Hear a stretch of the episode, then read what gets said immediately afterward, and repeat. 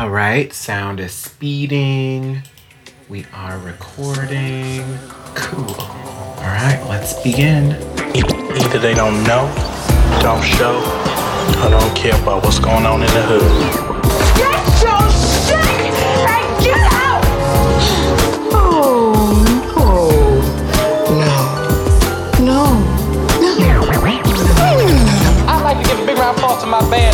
Sexual Chocolate.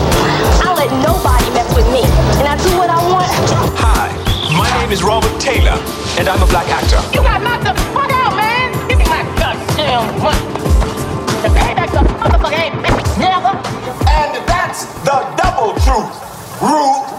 What's up, everybody? Welcome to Adventures in Black Cinema, your passport to black film. Welcome back if you are a returning listener, and if you are, thank you so much for tuning in. Uh, thank you to, yeah, I mean, everyone who's been listening and like sending me messages about how much they love the show and people who've said that to me in person. Just thank you for tuning in. It really means a lot. That's really, really dope of you. So uh, thank you for returning. Um, my name is Desmond Thorne, and I will be your host and your film aficionado for the day. This episode is called Adventures in Cycles and Cautionary Tales, and we are getting into the nitty gritty of Menace to Society, a 90s classic. But first, a decease and desist. White folks don't bullshit. He's dead. Fuck him. Let's move on. We gotta have four days with this dead motherfucker. Four days. So, if it's your first time at Adventures in Black Cinema, or if you've never listened to an episode that has a decease and desist in it, you may not know what it is. So, I'm gonna break it down for you real quick. A decease and desist is when I see something in the media, either it's something that someone has said, it's usually something that someone has said or done that I disagree with. I like to talk about it and give it a decease and desist so that people are aware of some of the fuckery and fuck shit that can happen in this industry, especially in regards to when it happens about and around black folks in our industry. So, this week's decease and desist, something that I want to just dead right now on arrival, is the fact that Jurnee Smollett was labeled as a breakout on Deadline Hollywood. So, for those who don't know, Deadline Hollywood is essentially an online publication where they're always publishing um, entertainment news. You know, they're talking about shows that have been greenlit, you know, movies that are in production and development. You're getting news on creators, actors, writers, directors, even sometimes when people get like switched from a major agency to another agency. So this is like something that people rely on for their news, right? In terms of the Hollywood industry. So when you're labeling someone like Jurnee Smollett as a breakout, um, that is absolutely incorrect. Um, the reason why they're referring to her as such is because she was recently cast in a Netflix film called Spiderhead with Chris Hemsworth and Miles Teller, and this use of the word breakout is literally just code for the fact that white people just discovered her because she's literally been acting since she was six years old. she was 11 years old when she starred in Eve's Bayou and has been steadily working ever since. Like, she was in Full House, she was in the movie Jack with Robin Williams, she was in Bill Cosby's second show. We do not speak his name, but that is just a fact. She was in the show. She won a NAACP Image Award for that show. She was in Selma Lord Selma. She was in Friday Night Lights, the TV show. She was in The Great Debaters, a movie directed by Denzel Washington. She was in True Blood. She was in Underground, which is also run by Misha Green, who was, who is the showrunner on Lovecraft Country. And she was just in Birds of Prey, the Harley Quinn movie that came out earlier this year. She has a filmography. She has been acting longer than both of her white male counterparts. longer and she has been a legend in the black community. So, deadline, before you call someone a breakout who's been acting longer than both those white dudes, I don't know, maybe like do a Google search, go on IMDb for a quick sec and just look some shit up and check yourself before you wreck yourself. Thank you so much. That felt really good to get off my chest. You are here for one reason, one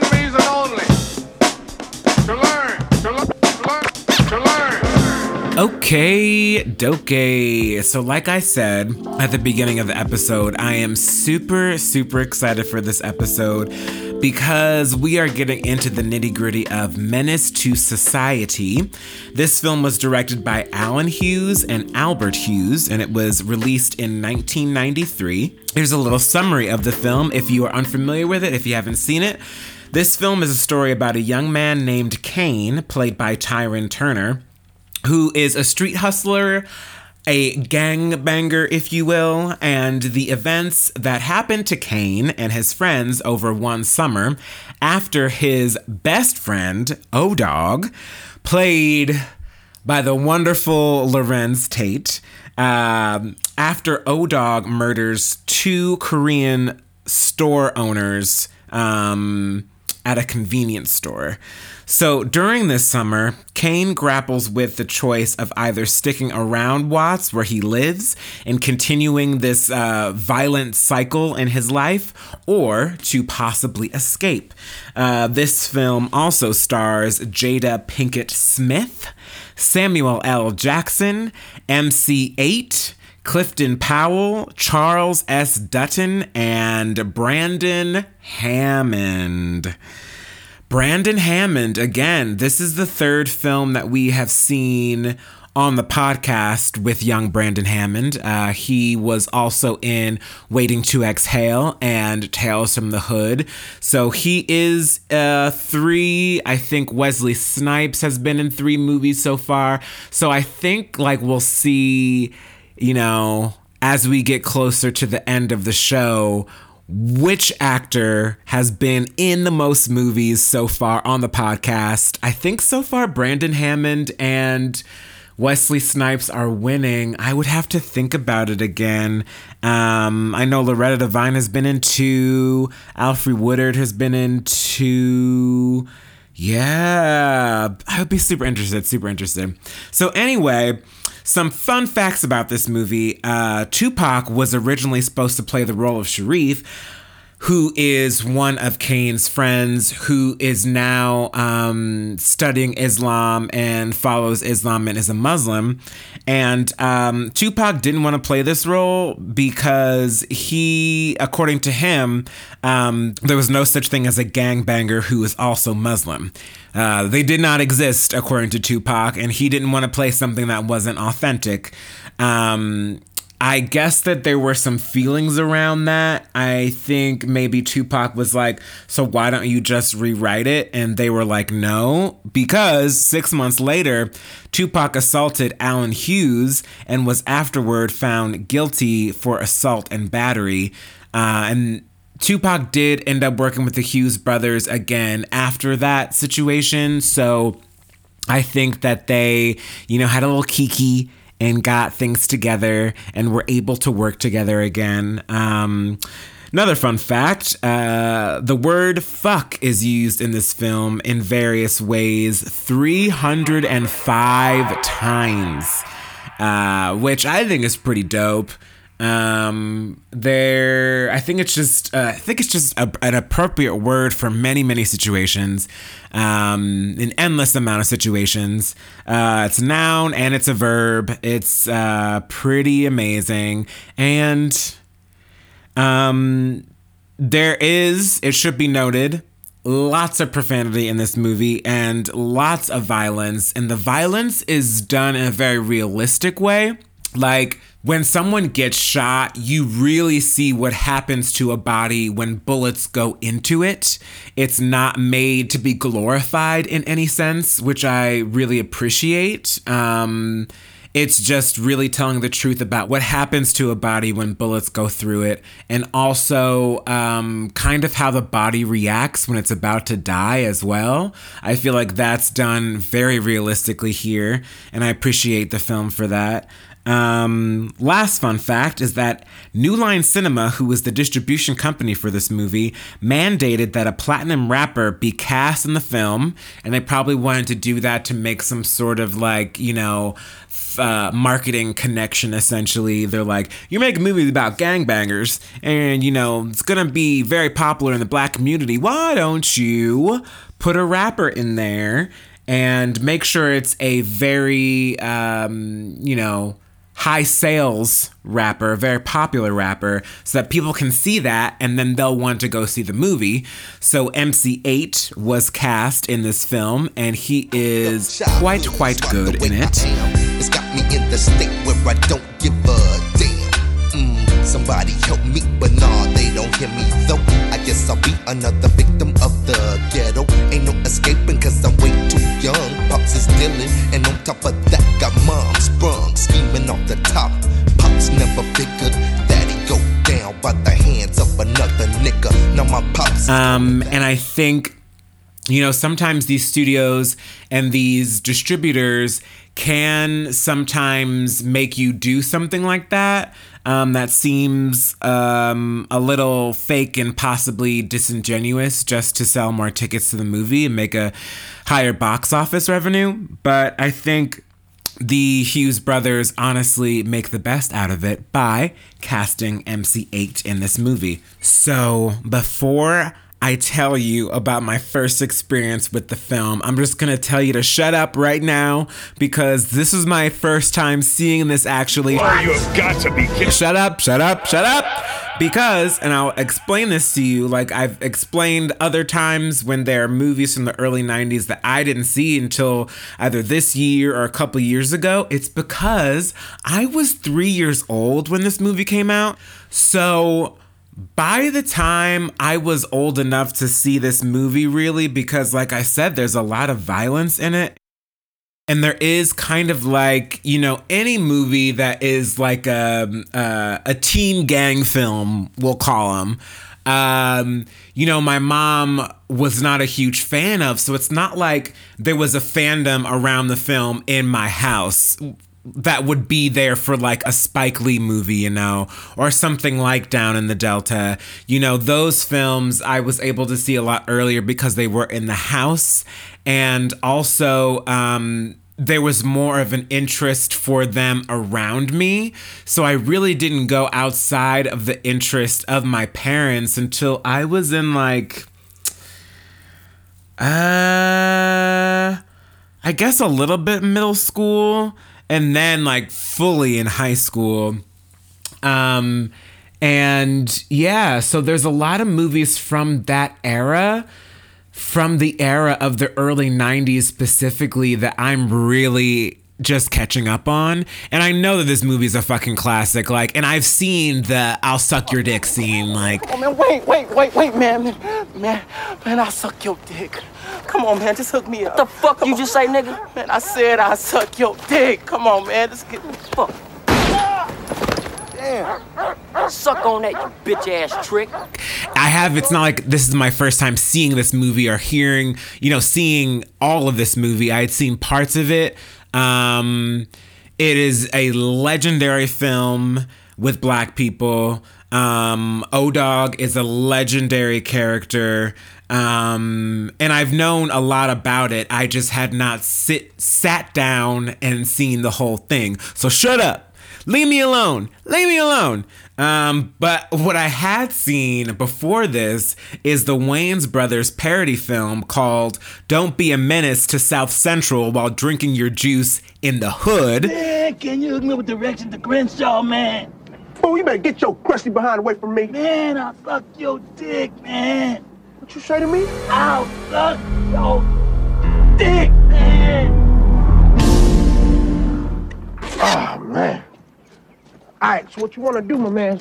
Go to the corner, Go about three blocks down and make a right. Uh, this is a parody film combining all of those kind of like teen gang dramas uh, that I was just talking about of that time. So I'm very familiar with the beats of all those movies, but I did miss a lot of those movies specifically um, because my mom was not a huge fan of them. And uh, I think my dad was fine with them, but like if we didn't own them, they were not as on my radar. And I think to a certain extent, when I was younger, I may have thought of them as bad um, because of that reason. And we're going to talk about why we think of certain things because of the environments that we grow up in, actually. So that's a neat little connection.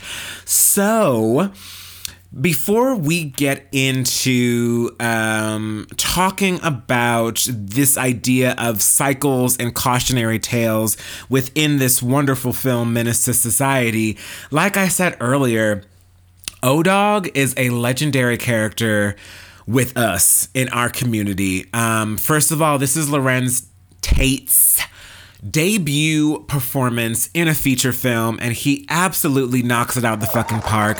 I mean, O-Dog is a character who is very scary and at the same time like he seems like he's a lot of fun to be around and he's charming and charismatic and he's also out of his fucking mind. Like and you can understand why people are friends with him. You know, he's that friend who would push you beyond what you think your boundaries are, and you'd end up doing some like fun and like dangerous shit.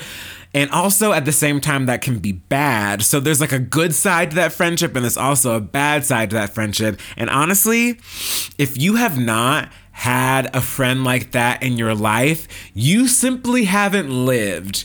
If you don't have a crazy friend who sometimes when you hang out, you're just like, what the fuck are we gonna get into today? Like, what the fuck is this dude or this gal or this person about to be on today? Like, it really keeps you on your toes keeps you on edge. You learn a lot of lessons from those people, good and bad. Um, and Larenz Tate is just amazing. He toes this line fucking excellently. And Larenz Tate, Bradley Cooper, and Leonardo DiCaprio are the same age. The other two have been nominated and have won Oscars. Larenz Tate has not. I think Larenz Tate is way more talented. I mean, already just in the films that we've talked about that he's been in, you know, talking about him in this movie and talking about him in Love Jones, it's just amazing that he showed so much versatility, always, always, always. And this is just a salute to you, Mr. Tate. You should be more famous. I want you to be more famous. If you don't want to be more famous, I respect that choice. I get it. But you're so good. You're so good. So let's get into a little bit about some cycles.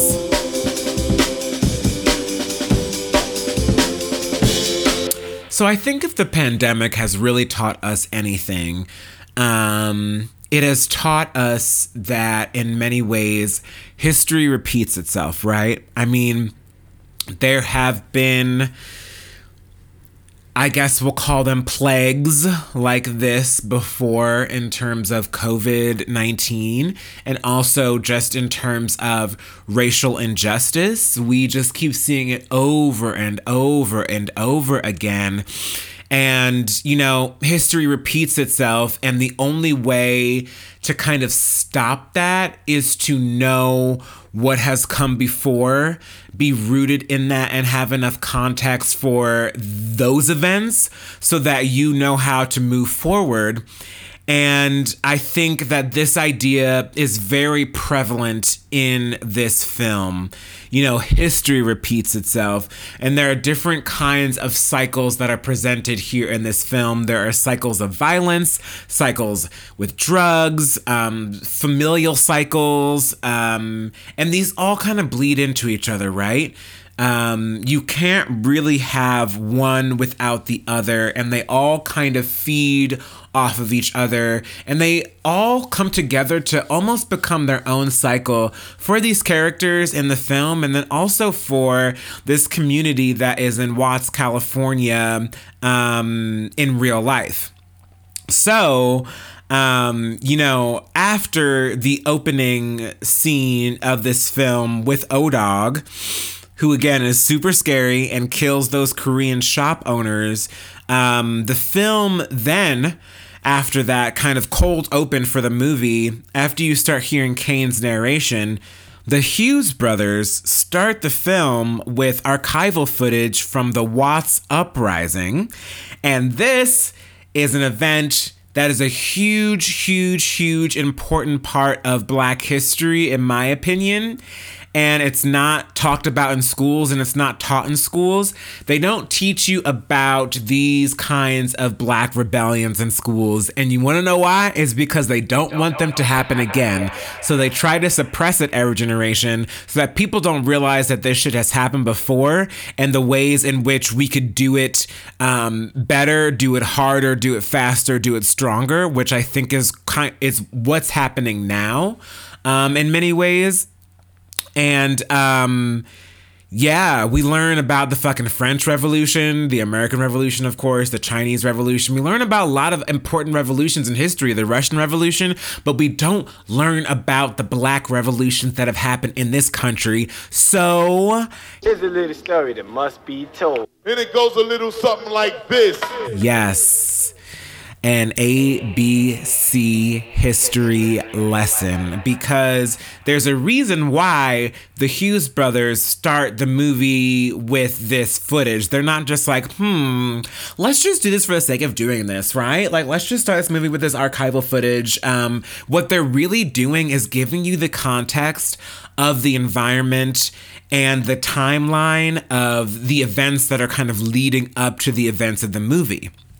So, the Watts Uprising, which is often known as the uh, Watts Riots, I don't like to call these events riots. I think that they are forms of social protest, they are revolutions, um, and they are uprisings because these are all events in which you just keep pressing down on black people in so many various ways with so many various systems that we have no other choice but to fight back.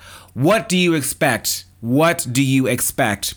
So, the Watts Uprising uh, happened in Watts, California. It happened in 1965. And I think that um, civil rights activist Bayard Rustin really sums up this event so nicely. He says, the whole point of the outbreak in Watts was that it marked the first major rebellion of Negroes against their own masochism and was carried on with the express purpose of asserting that they would no longer quietly submit to the deprivation of slum life. And that is so real. I mean, yes, um, the Watts uprising was definitely fighting against police brutality and police violence that had been happening already for years and years and years, and honestly, just centuries of black people. But you know, black people moving to LA was still like, um, you know, a thing that really didn't happen a lot until um, World War II, about.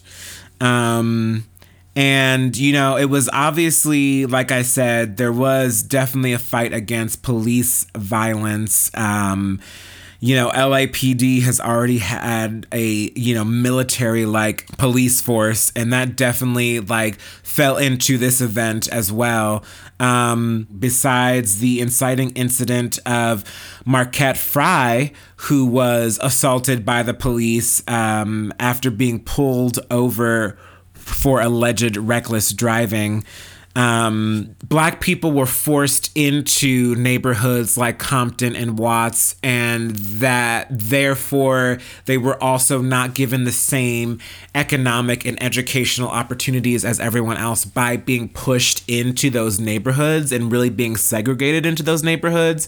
Um, there was a very popular thing that real estate people would do called block busting, which is where um, they would buy a home on an all white street and they would sell or rent this home to a black family and then buy up the remaining homes from Caucasians at like deeply discounted prices and then sell them to uh, black people who needed housing at hefty huge, huge, huge profits. And then um, there was a housing act called the Rumford Fair Housing Act, which was, you know, meant to kind of reverse this res- residential segregation. And it was overturned by a law called Proposition 14, which was sponsored by the California real estate industry and, of course, was supported by white voters. So that was overturned so they could just do whatever they wanted. And so this led to, of course, black people being very upset and, you know, wanting change. And the only way that change is going to happen is, you know, people are tired of this shit. You know, you can only do so much to a group of people before they rise. And so this uprising lasted about six days. Um, you know, there were like maybe three law enforcement casualties and about like 34 uh, civilian casualties about um, again this event when you see the footage of it in the movie it looks like a war zone. Like, it's insane how much National Guard, the police got involved with this uh, for something that is so truly and completely their fault. Like, instead of just changing things and being like, all right, we see where we fucked up, let's change it, they're holding on to it so hard and just, you know, not helping the situation at all. Just, you know, fanning fire onto the flame is really all these cops do. And all these, you know, lawmakers and all of these politicians, that's all they do. And, you know, when you grow up in an environment that, you know, that happens in the 60s, then, you know, to keep black people down even further, uh, the cops introduce uh, crack into the neighborhoods, and then the lawmakers and the politicians, you know, they have the back of the police. And what they do is that they make laws so that jail time is a lot heavier and longer for people who have uh, who are in possession of crack or who are caught selling crack. So essentially, what you're doing, again, talking about a cycle, is that you're keeping black people in poverty. You are giving them drugs as another tool to keep them in poverty and to also make sure that when they are found with these drugs, they go to jail and even if they do get out of jail, life for them afterwards will not be the same. They won't have the same opportunities. And they make it so that this is a cycle of literally just like keeping us down because, you know, who's going to sell it to them? Us, these people in these neighborhoods, these quote unquote gangbangers and dealers and such. And I think sometimes that those decisions that they make can look like choices. But again, when you grow up in this environment where drugs were introduced in the 70s after riots, to keep black people down. And then there's such a rise in this drug use in the 80s and then what you get after the 80s is you get another uprising in 92 after the incident with Latasha Harlins getting shot um, at the Korean grocery store after this woman thought that she was um, trying to steal something from her store. And this woman was very young. She was 15 years old and she was shot by um, this Korean store owner who was then tried and convicted of voluntary manslaughter. And uh, instead of being sentenced to any jail time, the judge sentenced her to five years of probation, 400 hours of community service, and $500 restitution and funeral expenses. So, this plus the fact that the beating of Rodney King by the police was videotaped. And uh, this came 13 days after that event.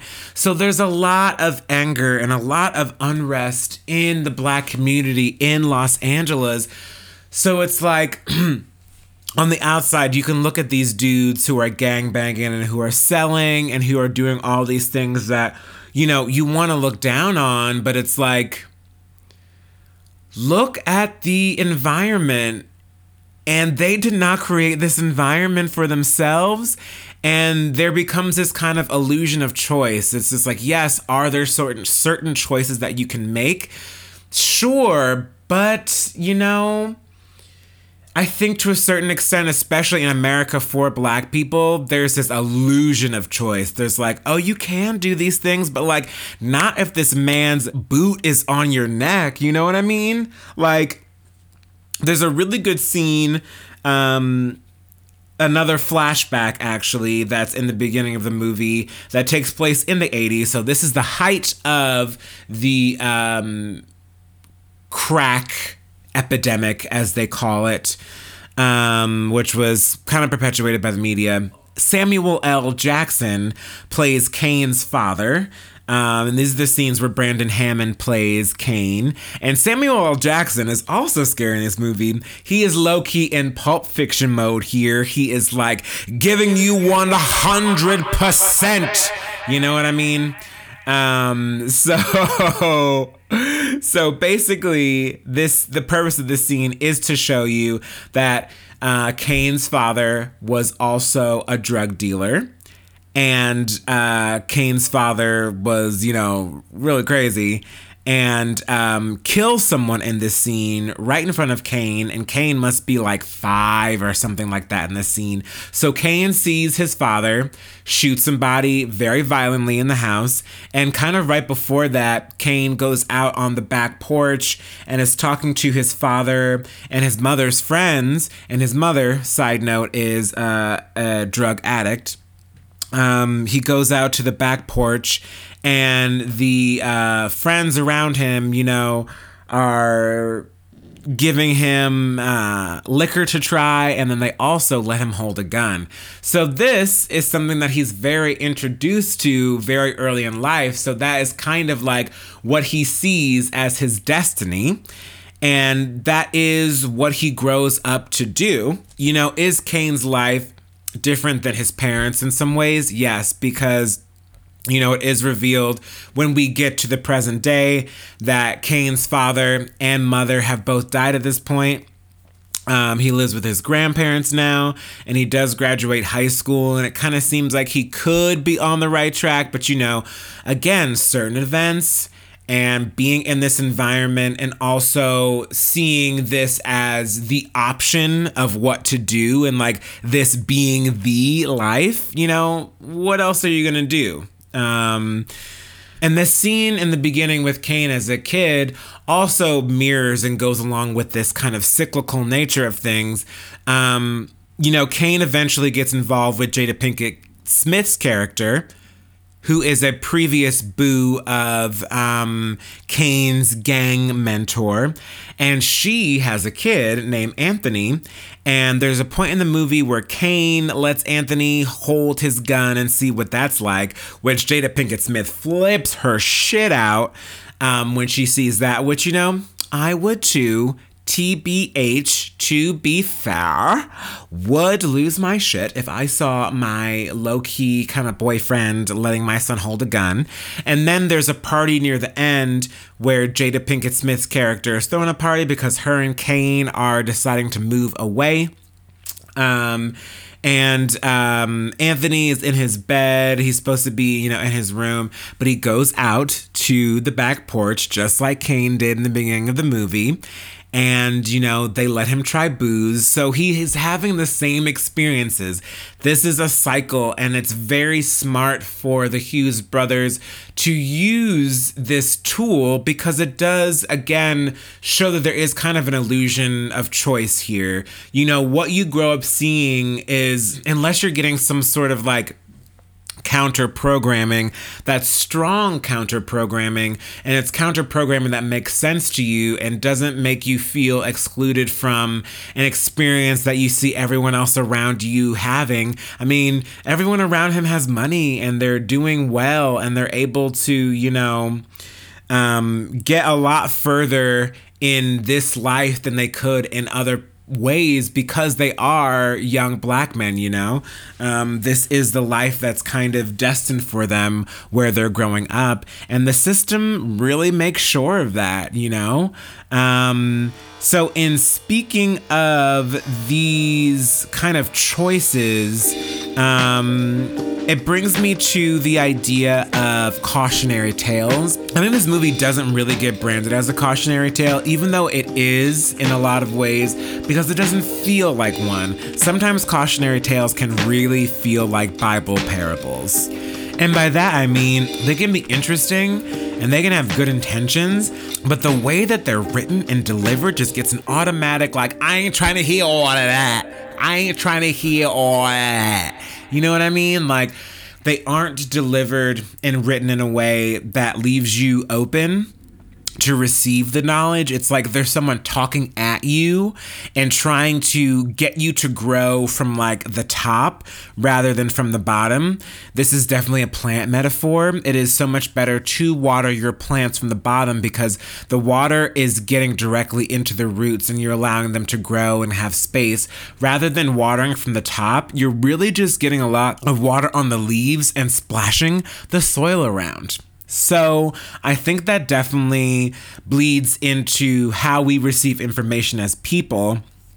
Um, there is uh, with Caine's grandparents because his parents are not alive. Like I said, they died pretty early in his life. So Caine's grandparents raise him. And at first, when you're introduced to them, you know, they are sweet people. They, you know, congratulate him on graduating from high school. They say that his parents would be so proud of him. But as the movie goes on, you kind of see that, you know, though they have good intentions, they are not teaching Caine in the best way possible for him to really want to change his life. His grandfather will often just like read Bible passages to him and preach at him. And that's something that this movie really avoids doing. This movie doesn't feel like your average cautionary tale because it's not preaching at you. It's just telling you the truth, telling you the way that things are, and kind of letting you decide how uh, things have gotten this way and how things are. It's not judgmental, it's just very real. Um, there's a wonderful scene that kind of uh, is the antithesis to what Caine's grandparents tell him by just kind of reading him Bible verses and quoting at him stuff about God and stuff like that. Um, Charles S. Dutton makes a really cool two scene cameo in here. The first time you see him, he's at a barbecue that looks fucking slamming. Oh my God, it just made me want to go to a barbecue so bad with people and to see people again. Um, and uh, so Charles S. Dutton plays Sharif's father. And like I said, Sharif is the young uh, friend who is now pra- practicing Islam in the group of friends. Um, so Charles S. Dutton is having a conversation with Caine in his classroom. He's a teacher.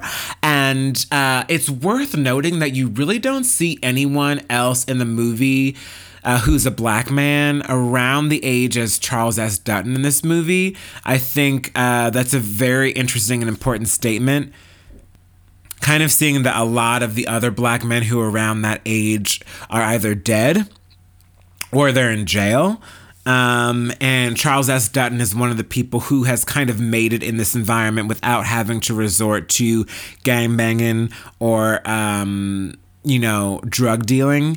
And Charles S. Dutton really sits Caine down and he really kind of like gets to Caine in a way that no one else can. Because again, he's just telling him the truth. He's just presenting facts to him. He's presenting like you could either stay in this life or, you know, you could do something else. You could go somewhere else. You could kind of, you know, try to make this situation being a black man in this country, which is a shitty situation, into something else for you. And he does that by also showing him that he is an example. You know, a line that he really says, that Charles S. Dutton really says, that really stuck with me is that, like, the hunt is on and you are the prey as a black man in America.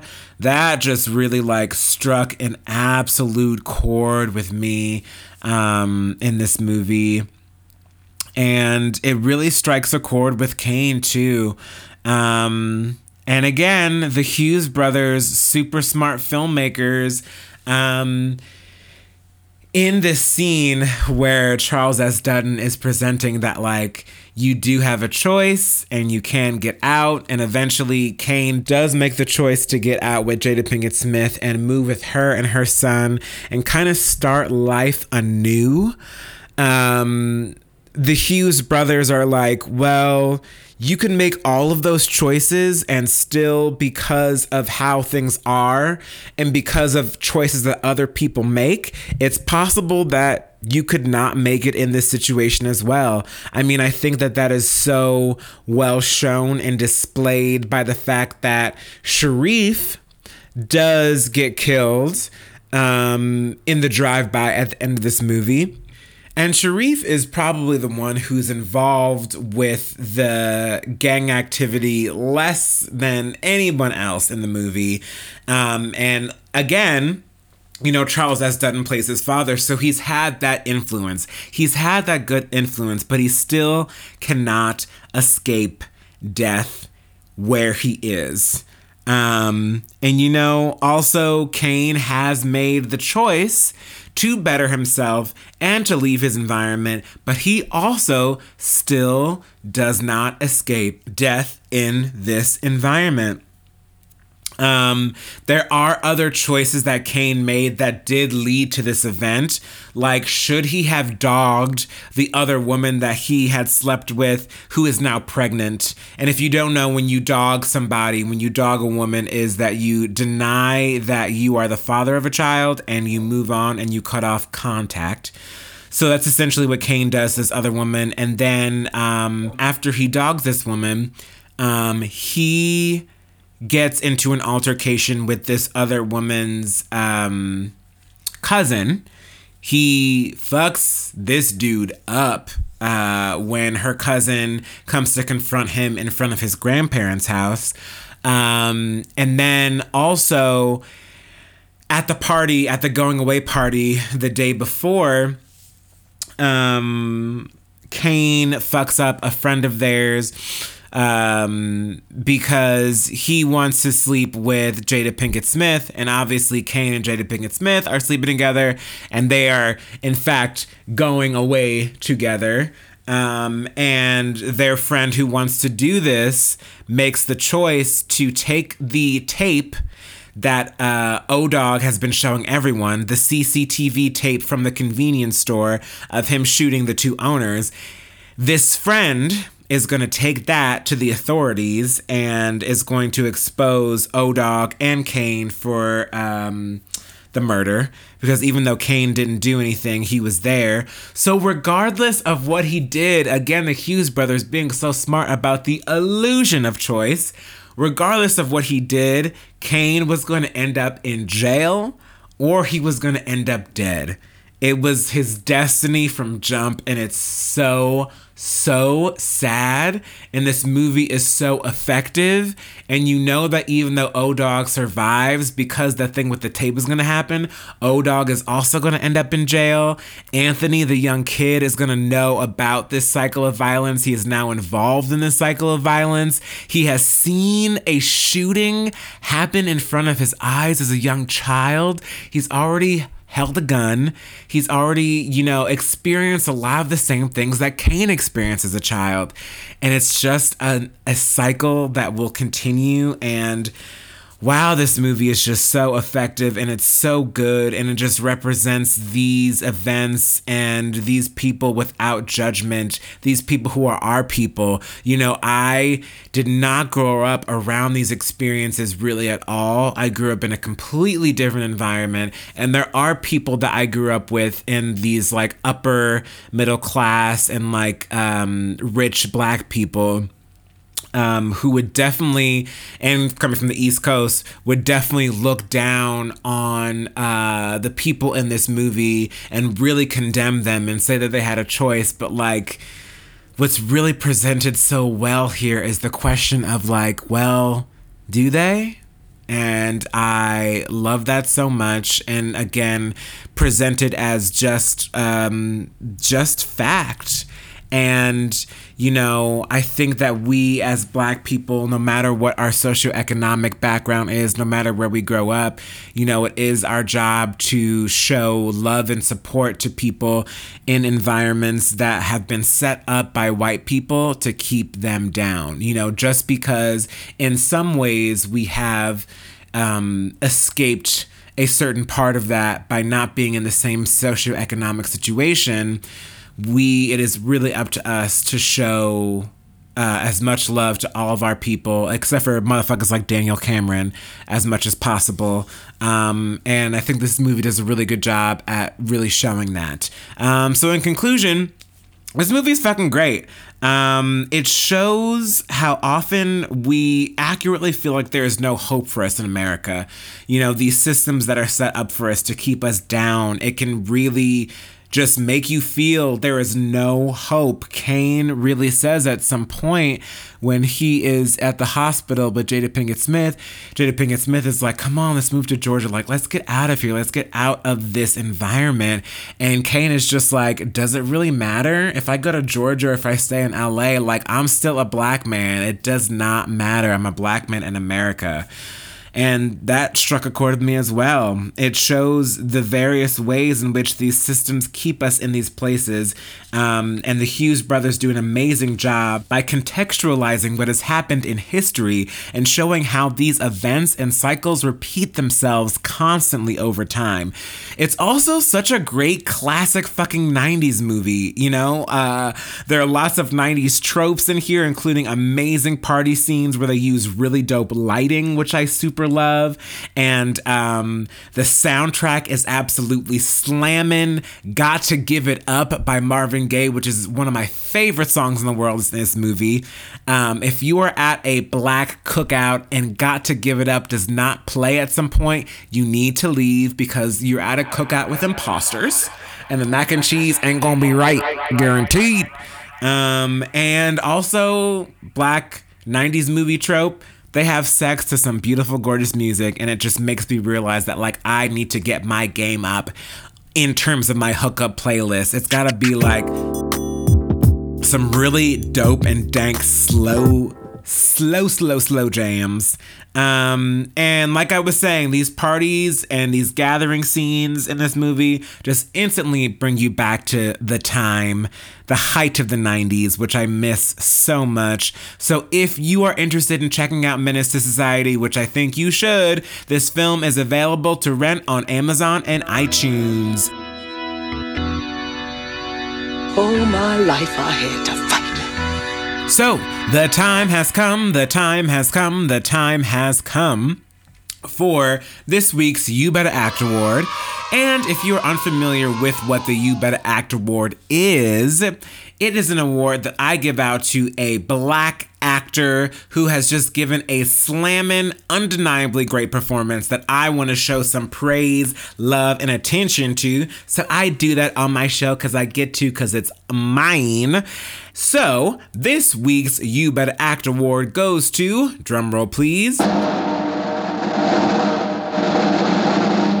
Michaela Coel in I May Destroy You. This series is fucking incredible. It's literally about everything. Um, there is a large focus in this series on um, consent, uh, rape, sexual assault, harassment, and exploitation at so, so many levels. And it's done with such accuracy and care.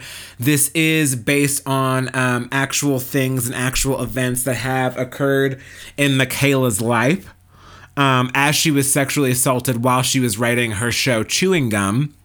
It is so amazing. Um, Michaela stars as Arabella, a young author in the UK who was raped at a club, and it shows the emotional aftermath of that event and um, how she deals with it, how her friends deal with it, and also certain things that go on with her friends and other people that are in her life. Um, there's also intersectional looks at all of these issues, as well as a look at Ghanaian culture in the UK. Michaela is so natural, so heartbreaking, and also sometimes super funny, which is what she was previously known for on her show Chewing Gum, and also as well as like Black Mirror and other work that she's done. She is the creator of the series, and she also wrote it and co directed many of the episodes as well. She is a renaissance, and I cannot wait to see this sweep at next year's Emmys. It's a very important piece, honestly. It is um, just everything that I think that needs to be seen by pretty much everyone. And as much as I want you all to see it, I would also say that, like, don't let anyone force you to watch this before you're ready. You know, take your time, watch it when you are ready, and know when that time will be. Um, it's going to be on HBO forever. So, you know, there are certain things that I can definitely see being triggering for sure. Take your time, you know? Um, and I think that she would want that for you as well. Uh, so, like I said, this show is streaming on HBO and HBO Max, so check it out. So, in closing, some food for thought for this week. Have you ever been in a tough situation that you did not think that you could escape? How were you able to remove yourself if you were able to? Um, hit us up on SFB Society. Comment on the post on our Instagram at Adventures in Black Cinema. Um, thank you so much to the team behind the podcast, our audio engineer, Matt Mozzarella, our producer, Angie, our executive producer, Miss Amanda Seales. Make sure you subscribe on Apple, follow us on Spotify, and wherever you listen to your podcast. Next week, we will be getting into the nitty gritty of musician Boots Riley's film, Sorry to Bother You.